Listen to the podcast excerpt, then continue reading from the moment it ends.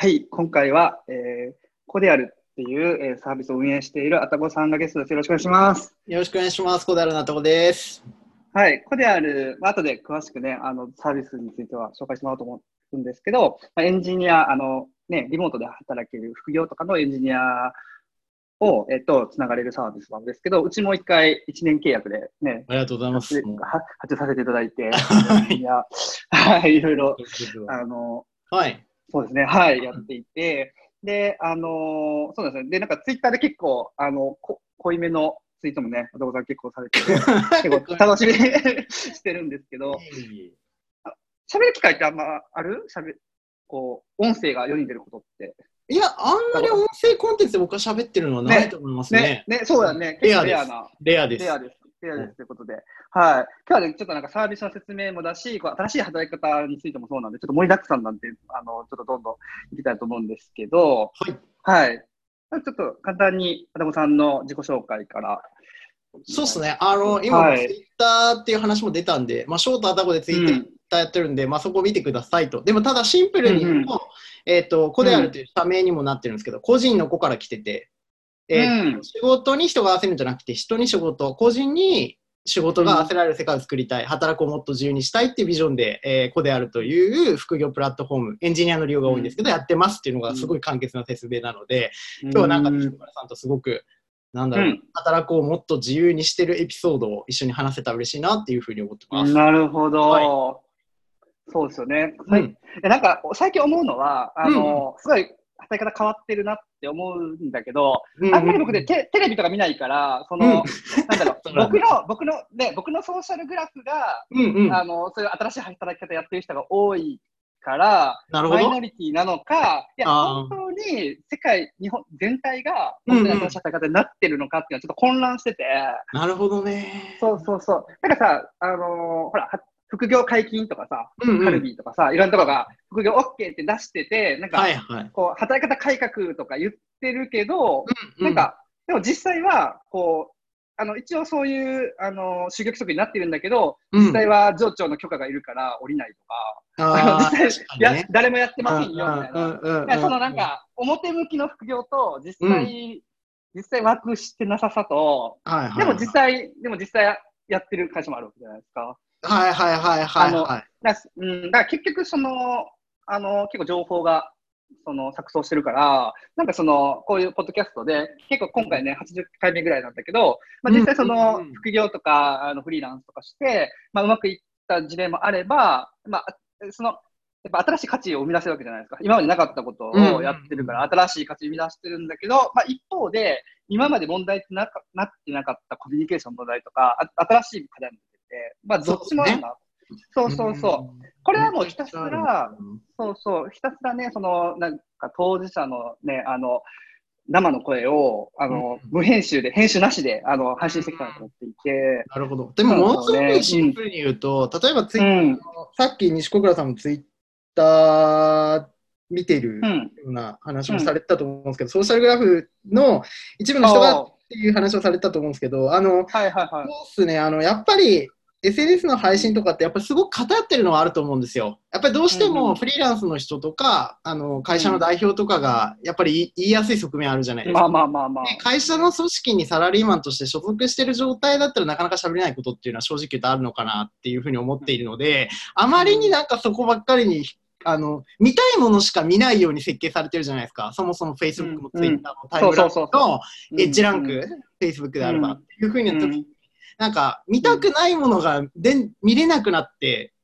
うん。しまう、あインタレスト、興味関心でつながれるがゆえにみたいなのを理解した上で、うんなんか聞くといいかな。うん。だから僕もたまたま面白かったのが、すごいなんか、うん。この間僕出身長崎なんですけど、なんか地元の結婚式とか行った時に、え、お、うん。久しぶりみたいな感じで話すじゃないですか。うんで、なんうん。か中学の友達が結婚してね、おめでとううみたいな話すんですけど、いや、うんもう基本なんか、えうん。え働こう自由にって言ってやってるんだって言うと、なんかすっげえ怪しい顔されて、え、何言ってんのみたいな、オフィスに周りって。そうそうそうそうみたいな。で、あもちろんあ自分たちの会社は20人メンバーいますけど、は、うん。えっと、もうみんなフルリモートもいて、えっと、うん。オフィスにまあ週1回ぐらい来るやつもいる。だけど、うん。そういうのも全然当たり前なんですけど、なんかそのギャップはめちゃくちゃあるなと。だか本当にやってるとやってないところのなんか断断絶感はやっぱりありますよね。うんうん。いい思います、それは。うん。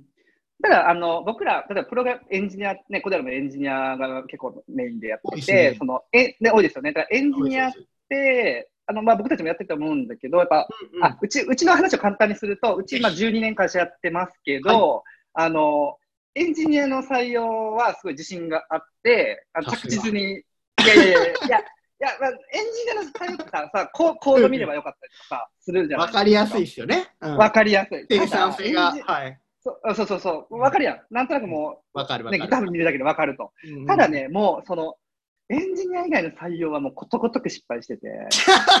え、どうしたあの西川さん。それ聞きたいな。いやーもうんう、わからんもん。わからん。わからん。すすわからんとやつ、数字上げられますみたいなの。えでも、働いてみればわかりません？大体。あ、まあ、もちろん、もちろん、あ、もちろん、で、で、働いて、あ、ダメだったね、みたいな感じに、の無無無限ループみたいな。無限ループなんですか？それはちょっそうやね。と、うん、トライキャッチしたいところではあるなみたいなところはああ、そっか、ね、コデアルもエンジニア以外もね、あの、今対応しつつあるからね。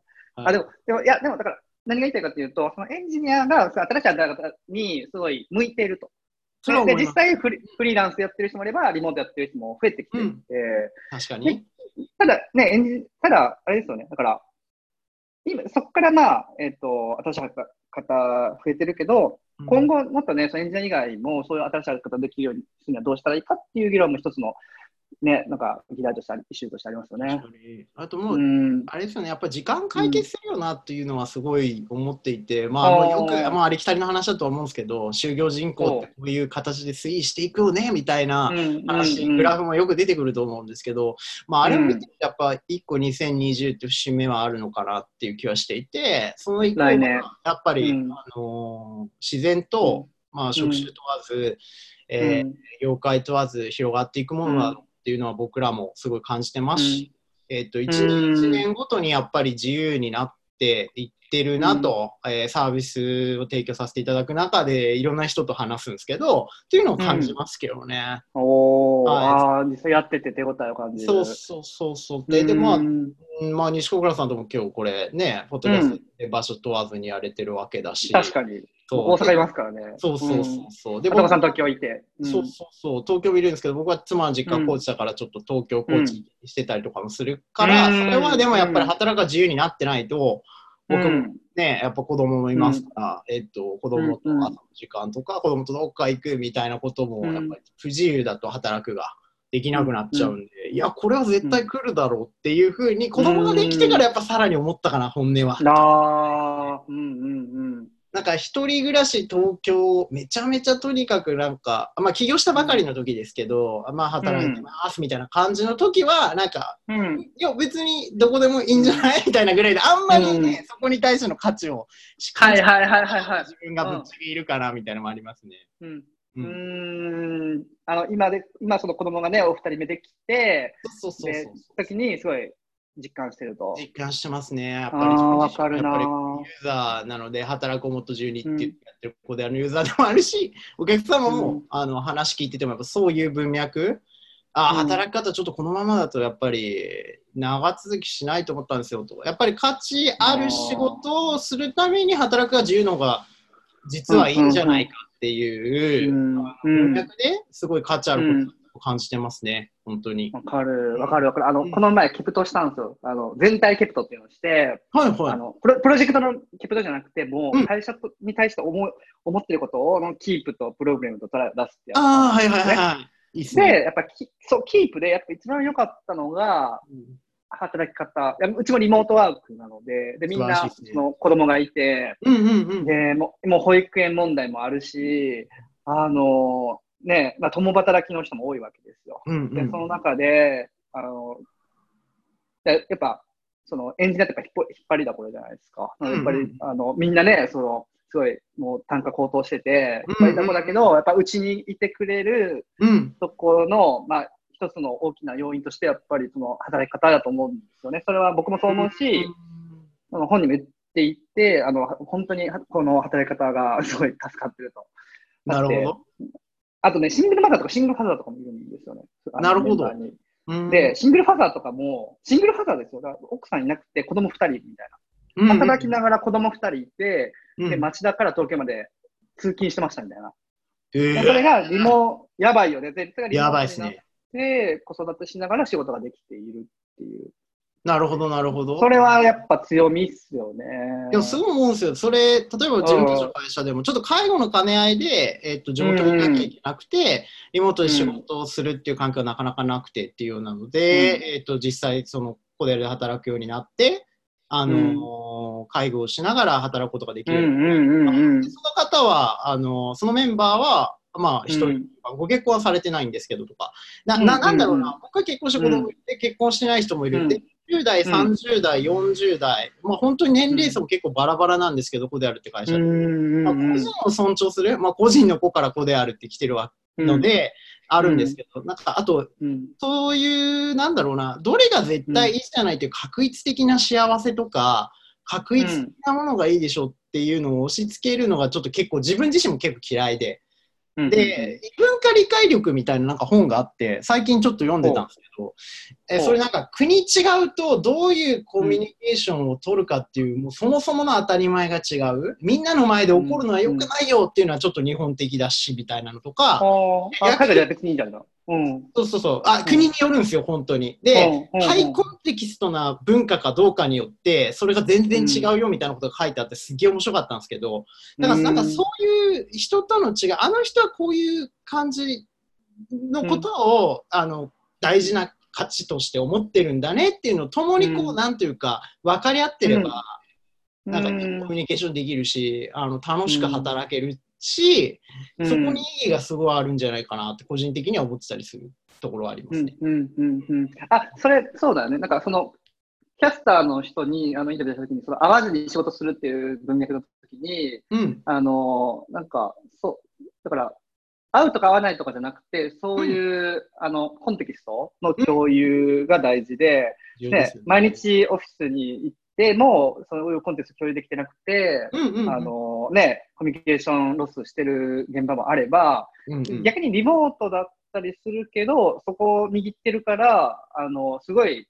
もう、めちゃめちゃスムーズに仕事が進む場合もあるっていうことですね。めちゃくちゃわかりますね。だからもともと同僚と起業して同僚と会社やってるから、あうんの呼吸で分かってるみたいなのとか、うんやっぱその文脈の共有、まあそれに頼りすぎてもまたいけないところが難しいバランスだなっていつも思うんですけど、うん。あのはい、何か言語化とかをして、えっ、と、一緒に仕事しやすい環境を作るっていうことも重要だったり、うん。文化としてうん。なんか文脈が共有できてる度合いを上げるも重要だし、うん。そのバランスをどう置くかなっていうのはいつも自分もお仕事させていただく中で悩むこと多いですね。うん。これあれって取締役っているそのコアメンバーみたいな？います一人ですね、僕と。僕ともう一人。ツートップが、まずはその副社長みたいな人がいて、ああ、そうです、そうです、そうです。それはエンジニアじゃない人？エンジニアじゃないですね、ビジネスサイドです、ね。ビジネスサイドで。へーで、そこは、なそのその人とうんうん普段会わ,、会わ会わずに仕事するあーあ、ただ、そんな会ってないですね。週にの会う時があるかなぐらいの頻度ですかね。あと時期によってちょっと変わります、それは。うんうんえ、それみ、みんな自宅で仕事してるそうっすね、自宅の人間もいれば、まあ、うんオフィス一応神保町にあるんですけど、そこ来てる場合もありますね。ほうほうほう。で、その、え、その人は、あ質問としてはさ、その、週に1回会うとかでも、その、うんあの、まあ、あうんの呼吸というか、そう、そういう、あの、こう、コンテキストを共有してるのって、うん、なん、なんでなんですか？その、もともと友達だったとか。ああ、まあでも、もとともとね、前前の会社というか、少し僕が働かせてもらった会社で一緒に仕事したことあるとか、そういう関係性があるからっていうのはあると思う。うんうん。まあ、あとは普段の仕事の中で大体やっぱりコミュニケーション取る量が増えていけばいくほど、そこで共有されるものって大きくなると思うので、うーん。そんな感じですかね。え、アダモさんはでも、その会うことの大事さは大事さで感じてる。あー、うん。あ、これなんか西小倉さんと前話した時なんだっけ？普段、うん普段会わないからこその、その会う時をすごい大切にしたいみたいな話されてますね。うん、してる、思う。いや、僕結構会う派だよ。うん。あ、あ、あ、はっすよね。あの、あ、そうそう。毎日会わなくてもいいけど、みたいな。あー何なんですかね？んうんうん。あの、あ、会う価値って何なんですかね？僕もあんまそれ分かってないなって今、西小倉さんと話しながあら結構思ったんですよ。え、あ、そうそうね。あの、今、同席してもらってる候補の人って一回も会ったことないんですよね。あ、ないです、ないです。仕事一緒にしてますけど。ねね、ワークするってことうんですね。うん。うん。あ、会う、会うリ。え、でもあの、GitHub の人が、あの、うん GitHub ってもう完全リモートなんだけど、うんうん。あの、年に何回かは飛行機乗ってサンフランシスコ集まるらしいです。ああ、そういう意味だと、あの、来週全社会です。ああ、あらリアル、リアル。うん。リアルに会いますね。えーなんか知り合いのさ、リモートの会社がさ、うんうん。送迎会だけはみんな集まる、リアルで集まるらしくって、えー、なんか一人一人辞めるたびに100万かかるっていう経緯。飛行機代とそれやばいっすね。そう。そこまで確かに、でもそれ結構うん交通費とか会社負担してるんですけど、結構うん出てるうん感覚は、出てる、そうそうそうそう、100万してるっていう感覚は正直ある。うん。うん。だからでもまあ、大事だと。うん。うん、いや、だい、なんなんでしょうね。まあ、一旦、あのーいまあ、やってみてる。で、やっぱりなんか、なんだろうな、ライブのイベント行った時の感じみたいな、その、え、エうんうん。モーショナルな空間うん。は、やっぱ会った時に結構モテてるなっていうふうに思ってるんで、まあ、やっうんうんてっていう感じですね。半年に一回はやるんですけど、あ、2回やるんだ。はい。うん。うん、うん、うん。なるほそうど。なんですね。うん。へーなるほど。わかりました。まあ、あっという間に 10分経っちましたけど。15分。あのはい。ただ、最後に、あの、コリアルの簡単な、どういうサービス、あ、ささっきちょっとね、あったと思うんですけど、OK です。はい。はい、えっ、と、最後じゃあちょっと告知みたいになっちゃうんですけど、えっ、と、コデアルというサービスは、えっ、と、即戦力副業ならコデアルって言ってて、まあ、働くは自由、うん。副業、まあ、リモートで単価高いっていうような、えっ、と、うん。求人が出てるプラットフォームです。で、コデアル上で仕事を見つけて、えっ、と、対等なやり取りができるような契約の内容、まあ、契約書まで、えっ、と、もうオンラインでコデアル上で締結して仕事ができるので、まあ、興味があればちょっと覗いてみてもらえればなってぐらいですね。はい。なるほど。はい。えーっと、じゃあコデアルの片子さんでした。ありがとうございましありがとうございたま。した。今日楽しかったです。はーい。